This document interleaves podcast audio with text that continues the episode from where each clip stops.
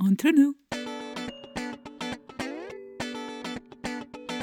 Entre nous, Le podcast pour parler de sexualité, par vous avec vous. pour vous. Bienvenue à toutes et à tous. Alors, aujourd'hui, on vous propose un podcast hors série, tout particulier, parce qu'en fait, cet été, juillet et août 2021, il s'est passé beaucoup de choses en coulisses, en backstage, comme on dit en anglais. Et on voudrait vous partager en fait tous ces balbutiements parce que voilà, on a été silencieux pendant deux mois. On reprend le rythme de publication d'un podcast par mois, les premiers jeudis du mois. Et on est très fiers tous ensemble de vous présenter en fait ces coulisses. Je suis aujourd'hui ici avec euh, Michel, notre producteur de podcast, et euh, j'ai énormément de gratitude pour toi, pour tout le travail fabuleux que tu fais. Peut-être question un peu euh, inhabituelle hein, au 23e podcast de se demander c'est quoi un podcast. Mais est-ce que tu peux déjà expliquer aux gens c'est quoi un podcast? En fait, podcast, c'est un mot valise qui contient pod de iPod, cast de broadcast, donc composé de deux mots. C'est un ensemble de technologies qui existent depuis assez longtemps, mais qui ont été remises au goût du jour par Apple au moment où ils vendaient beaucoup d'iPod et ils ont proposé la formule podcast. L'idée, c'était quoi? C'était que n'importe qui puisse faire du contenu pour le public, par le public. Donc, ce n'est plus une société qui envoie du contenu euh, en tant que société vers le public, mais n'importe qui pouvait commencer à créer du contenu. Ça, c'est la vague Web 2.0. Mais le podcast, en fait, c'est la possibilité de s'abonner et d'être notifié d'un nouveau contenu apparaissant.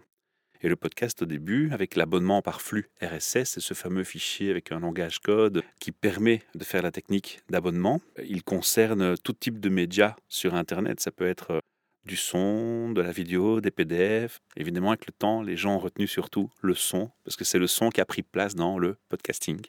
Alors, euh, j'aime bien le terme canadien balado-diffusion, parce que ça illustre bien ce qu'on fait.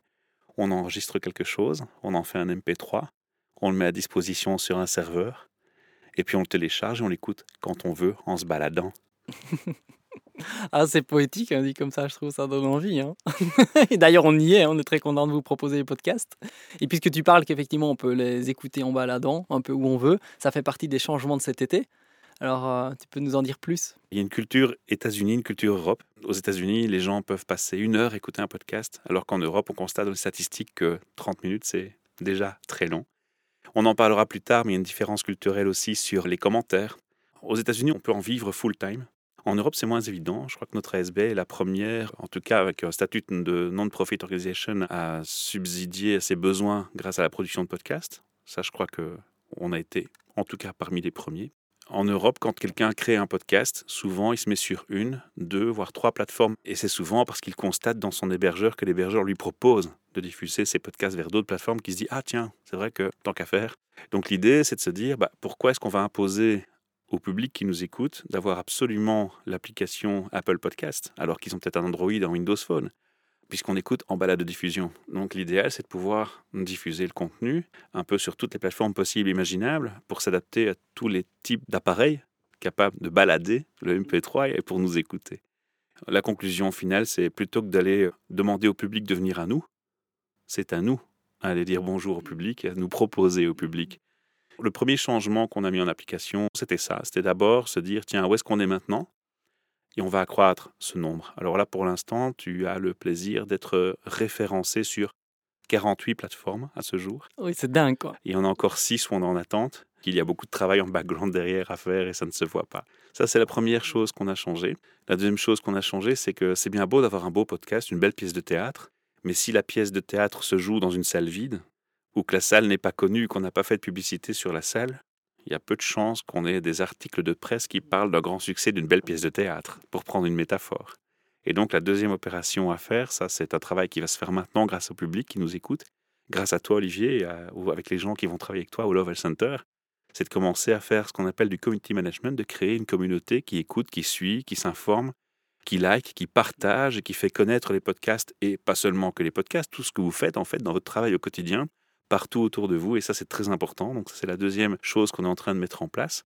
Et dans cette approche, une des thématiques les plus importantes, c'est le site internet aussi. Site internet qui était excellemment bien managé par ton webmaster, mais qui maintenant doit aussi évoluer. Il y a des choses à améliorer en termes de podcasting avec le SEO, Search Engine Optimization. Et on a fait un travail là-dessus aussi déjà. Et puis on a installé sur ton site internet Et ça, c'est la troisième phase de travail qu'on a fait. C'est pour ça qu'on a fait une longue pause, parce que tout ce que je suis en train d'expliquer prend du temps. On a installé des plugins, des outils pour pouvoir gérer mieux, d'une part, les possibilités de s'abonner à toutes ces plateformes qui existent, de présenter le mieux possible les podcasts, et puis toujours avec la mentalité informatique de se dire euh, un service peut être down un jour et ne pas fonctionner. Et puis quand on arrive sur le site, on s'attend à avoir un contenu, on annonce, on voit le texte du contenu, mais le contenu n'est pas là. Ça fait bizarre. Dans ce cas-là, ce qu'on fait, c'est qu'on met une solution backup en place. Les gens qui vont aller voir les articles du podcast auront Simplecast pour jouer le podcast dans la page. Mais si un jour Simplecast ne fonctionne pas, eh bien on a un autre euh, outil dans le site web qui de toute façon affichera un player qui permettra quand même d'écouter l'épisode. Beaucoup d'informations techniques en une fois, beaucoup de choses qui ont commencé par du technique mais qui étaient je pense nécessaires pour préparer le terrain et pour euh, proposer des améliorations. Pour euh, résumer, on est présent maintenant sur 48 plateformes. C'est dingue, c'est génial. On sent qu'on passe euh, des phases dans la croissance et l'expansion et de la maturité du Level Center. Ça fait super plaisir parce qu'on a beaucoup de créations, beaucoup de choses à proposer. D'ailleurs, statistiquement, on a vu les chiffres immédiatement monter. Oui. On a fait du plus 25 à 30% dès les premières semaines. Et donc actuellement, on a plus de 10 000 téléchargements. Plus de 10 000 téléchargements uniques. Alors ça aussi, c'est un point qu'on n'a pas abordé, mais on a aussi mis en place des outils de statistiques qui n'étaient pas présents. Pourquoi? Parce que quand on fait un projet, on peut faire le projet à l'ancienne, se fixer un objectif bien loin, attendre d'essayer d'arriver, puis quand on est presque là, ah non, on a fait une erreur, faut recommencer tout depuis le début. Mais non, c'est pas comme ça que ça marche. On fait une approche Lean Startup où on va progresser par palier. Chaque palier est évalué, et pour évaluer, il faut quoi? Des statistiques. On a implémenté aussi un outil de statistiques avec tous les référents des flux RSS, parce qu'il y en a plusieurs maintenant. Il y a plusieurs hébergeurs aussi, ça c'est aussi un changement. On va peut-être faire la distinction rapidement entre hébergeur et répertoire. L'hébergeur, c'est là où tu mets ton fichier MP3, tu publies, qui te génère un flux RSS. Alors il y en a un qui est le principal, qui est Simplecast, et puis il y en a plein d'autres qui sont secondaires, qu'on a créés parce qu'il faut être sur ces plateformes et qu'il faut passer par là, mais ce n'est pas les plus importants. Dans les statistiques, eh on a regroupé tous ces flux dans une seule plateforme qui analyse nos chiffres et qui nous donne des comptes rendus. Et ensuite, ton flux RSS, donc euh, là où tu mets ton MP3, ce lien d'abonnement, mais il est envoyé vers d'autres plateformes qu'on appelle des répertoires. Alors la différence, un répertoire, typiquement Deezer, Spotify, n'ont pas le contenu sur leur serveur, ils ont juste la référence d'un lien qui dirige vers le fichier où il se trouve. Et ça, bah, ces répertoires, ils sont aussi très nombreux, alors la liste est exhaustive, elle va progresser et croître. Mmh. Merci Michel. donc pour tous ceux qui nous écoutent, voilà, quand vous contribuez par des donations au Lovell Center pour soutenir vos productions mensuelles de podcasts et toute autre activité au Lovell Center pour la jeunesse, la périnatalité ou autre, voilà, vous contribuez à une dynamique quand même euh, qui s'améliore de mois en mois, d'année en année. Le podcast a déjà deux ans.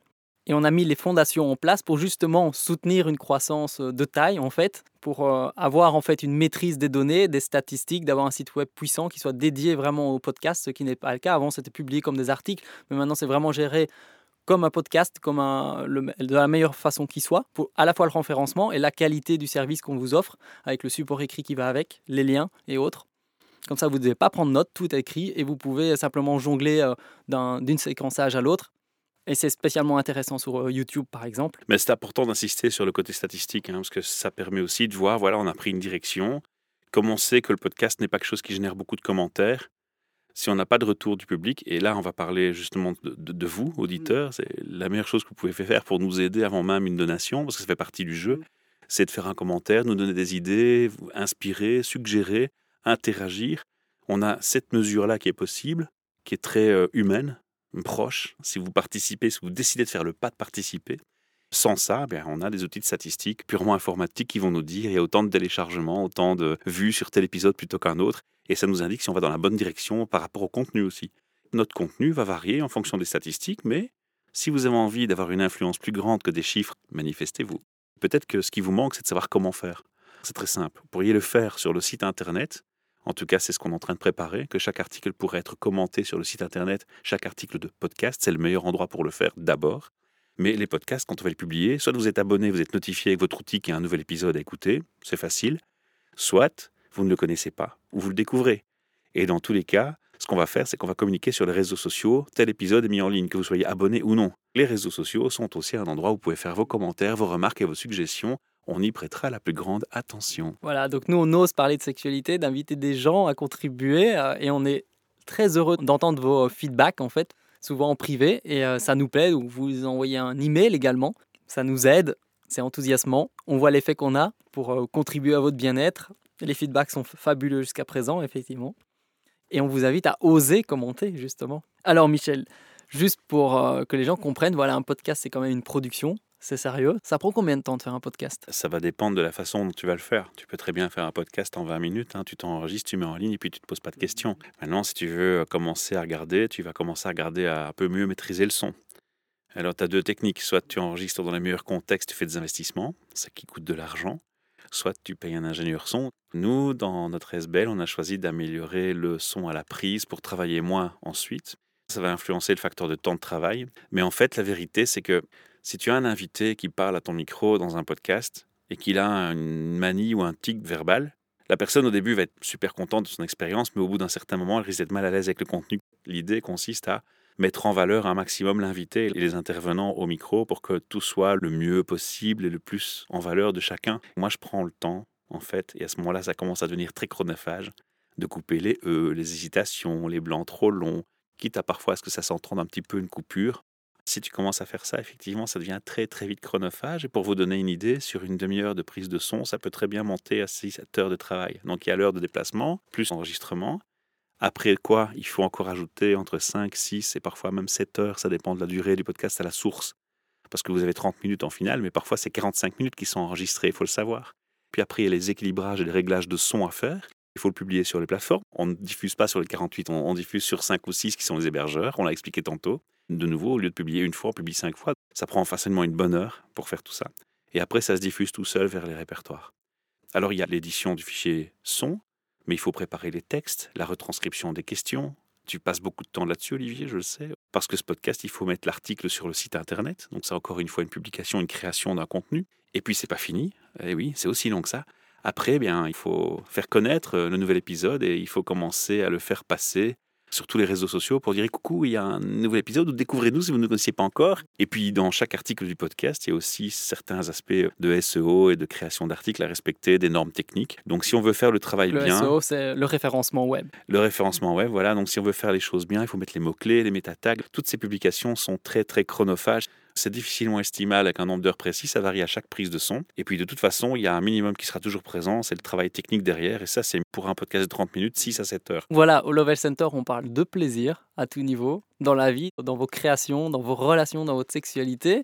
Et on pense aussi à votre plaisir d'écoute. Donc Michel parle un nombre d'heures incroyable pour écouter chaque seconde du podcast et l'optimiser pour que la qualité sonore vous procure du plaisir. Enfin, voilà, il y, a un, il y a un travail derrière, oui. En tout cas, on optimalise ce qu'on peut optimaliser. En backstage cet été, il s'est passé beaucoup de choses. Il y a beaucoup de discussions, de préparation, d'analyse, d'optimisation, de bugs à corriger, d'imprévus, de communication avec les service centers. Avec... Bon voilà, on vous en passe, mais il y a énormément d'heures de travail pour vous procurer du plaisir d'écoute, pour avancer dans votre sexualité. Donc tous les feedbacks, c'est aussi une satisfaction de tout le nombre d'heures engagées en fait et de voir que tel podcast a beaucoup de succès ou que les feedbacks qu'on reçoit en individuel euh, nous fassent plaisir. Il y a parfois des couples qui nous disent Ah, on a écouté tel podcast, ça nous a tellement aidé. Ou d'autres qui nous disent J'ai tellement aimé qu'en fait, euh, voilà, j'ai écouté 10 podcasts d'affilée euh, sur mes trajets pour aller au travail. Enfin voilà, ça fait super, super plaisir.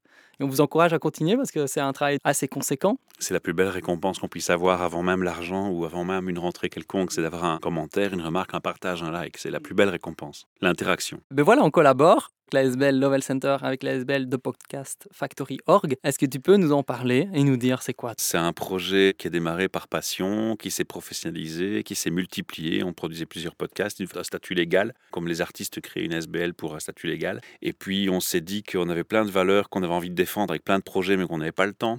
Plutôt que de vouloir tout faire nous, puisque de toute façon on n'est pas focalisé sur l'argent, la réputation, le nom. Bah, on a focalisé sur le fait que c'est pas important que ce soit nous qui le fassions. On peut former d'autres ou partager nos connaissances avec d'autres pour que le fassent et finalement le but sera atteint.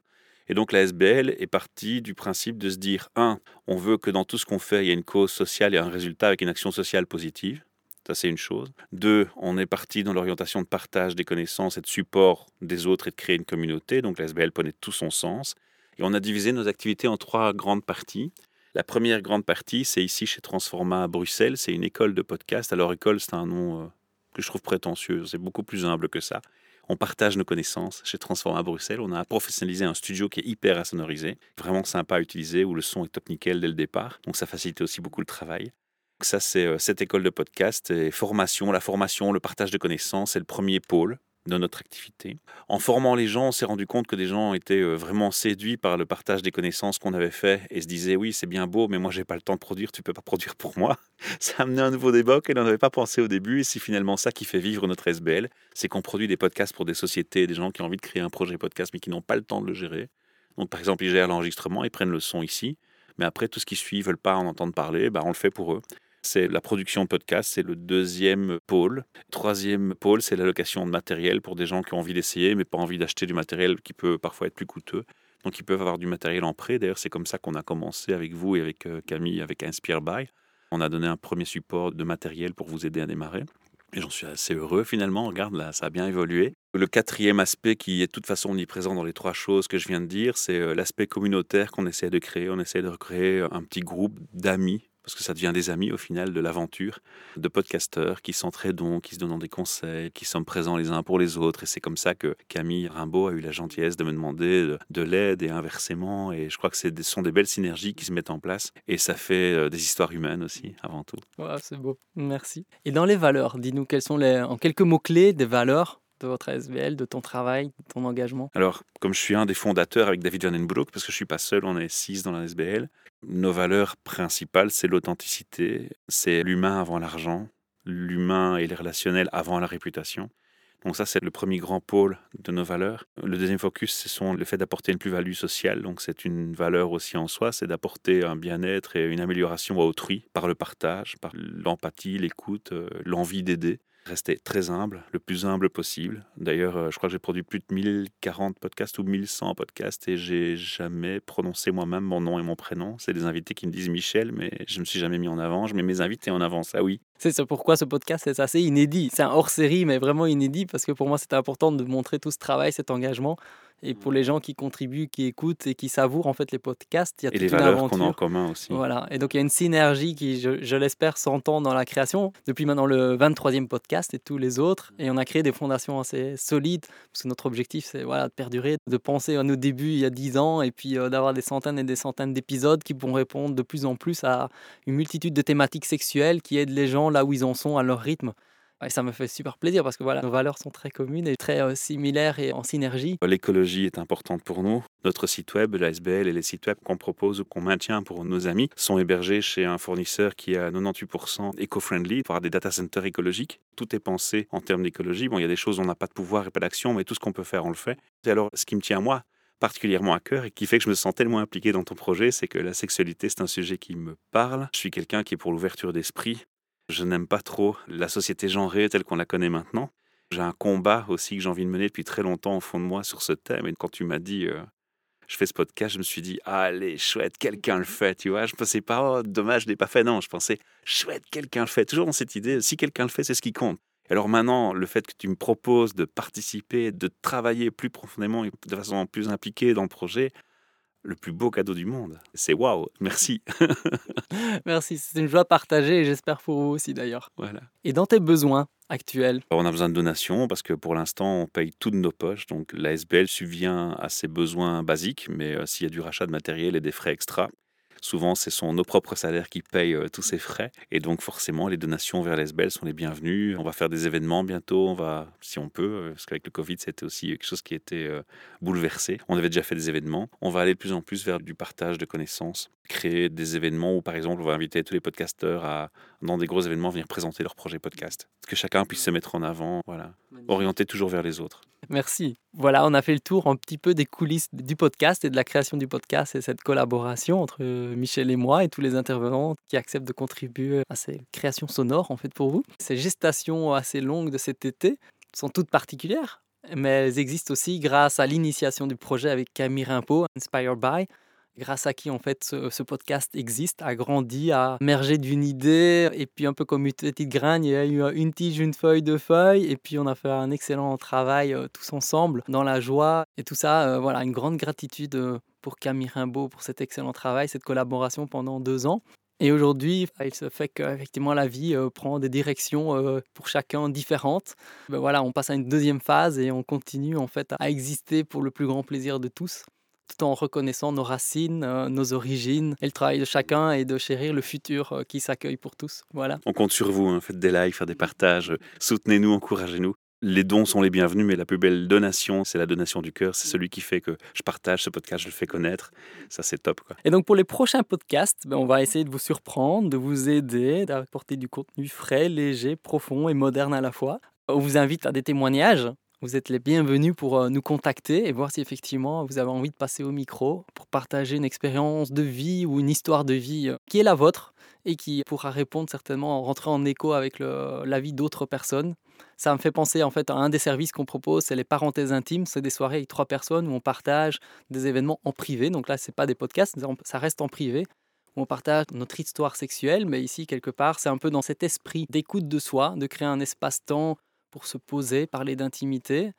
Mais ça se passe au micro et on le partage à tout le monde, voilà, de manière généreuse et euh, en espérant que ça puisse aider un maximum de personnes. Si vous avez des envies, des désirs par rapport à des thématiques ou des intervenants ou des intervenantes, dites-le nous et on essaiera de créer ça. Et moi, j'ai envie de te remercier, toi, Olivier, parce que ce projet n'existerait pas sans ton initiative euh, et donc sans cette volonté de créer ce centre. Et euh, donc, heureusement, elle existe. Et j'ai envie de rajouter que ça peut paraître euh, un peu parfois intrigant hein, d'entendre parler d'un Love Health Center. Alors, t'expliques très bien ce que tu fais, mais je pense que tu ne mesures même pas toi-même parfois l'ampleur de ce que tu proposes. Je vais prendre un exemple très concret de la vie. Je sais, moi, parce que j'en ai connu, des, personnes ont subi des agressions sexuelles. Et euh, ce qui était un frein quand j'ai échangé avec eux, c'est de savoir que dans la société, le sexe était tellement tabou que ça ajoutait une difficulté pour s'exprimer. Et dans le très beau projet que tu proposes, en rendant le sexe moins tabou et plus populaire et plus libre dans les paroles et dans le dialogue, tu vas indirectement permettre à ces gens de pouvoir s'exprimer plus facilement aussi sur leur souffrance. Et moi, je dis chapeau. Merci pour ça et pour eux. Merci. Rendez-vous au prochain épisode. Entre nous. Entre nous. Le podcast. Pour parler de sexualité. Par vous. Avec vous. Pour vous.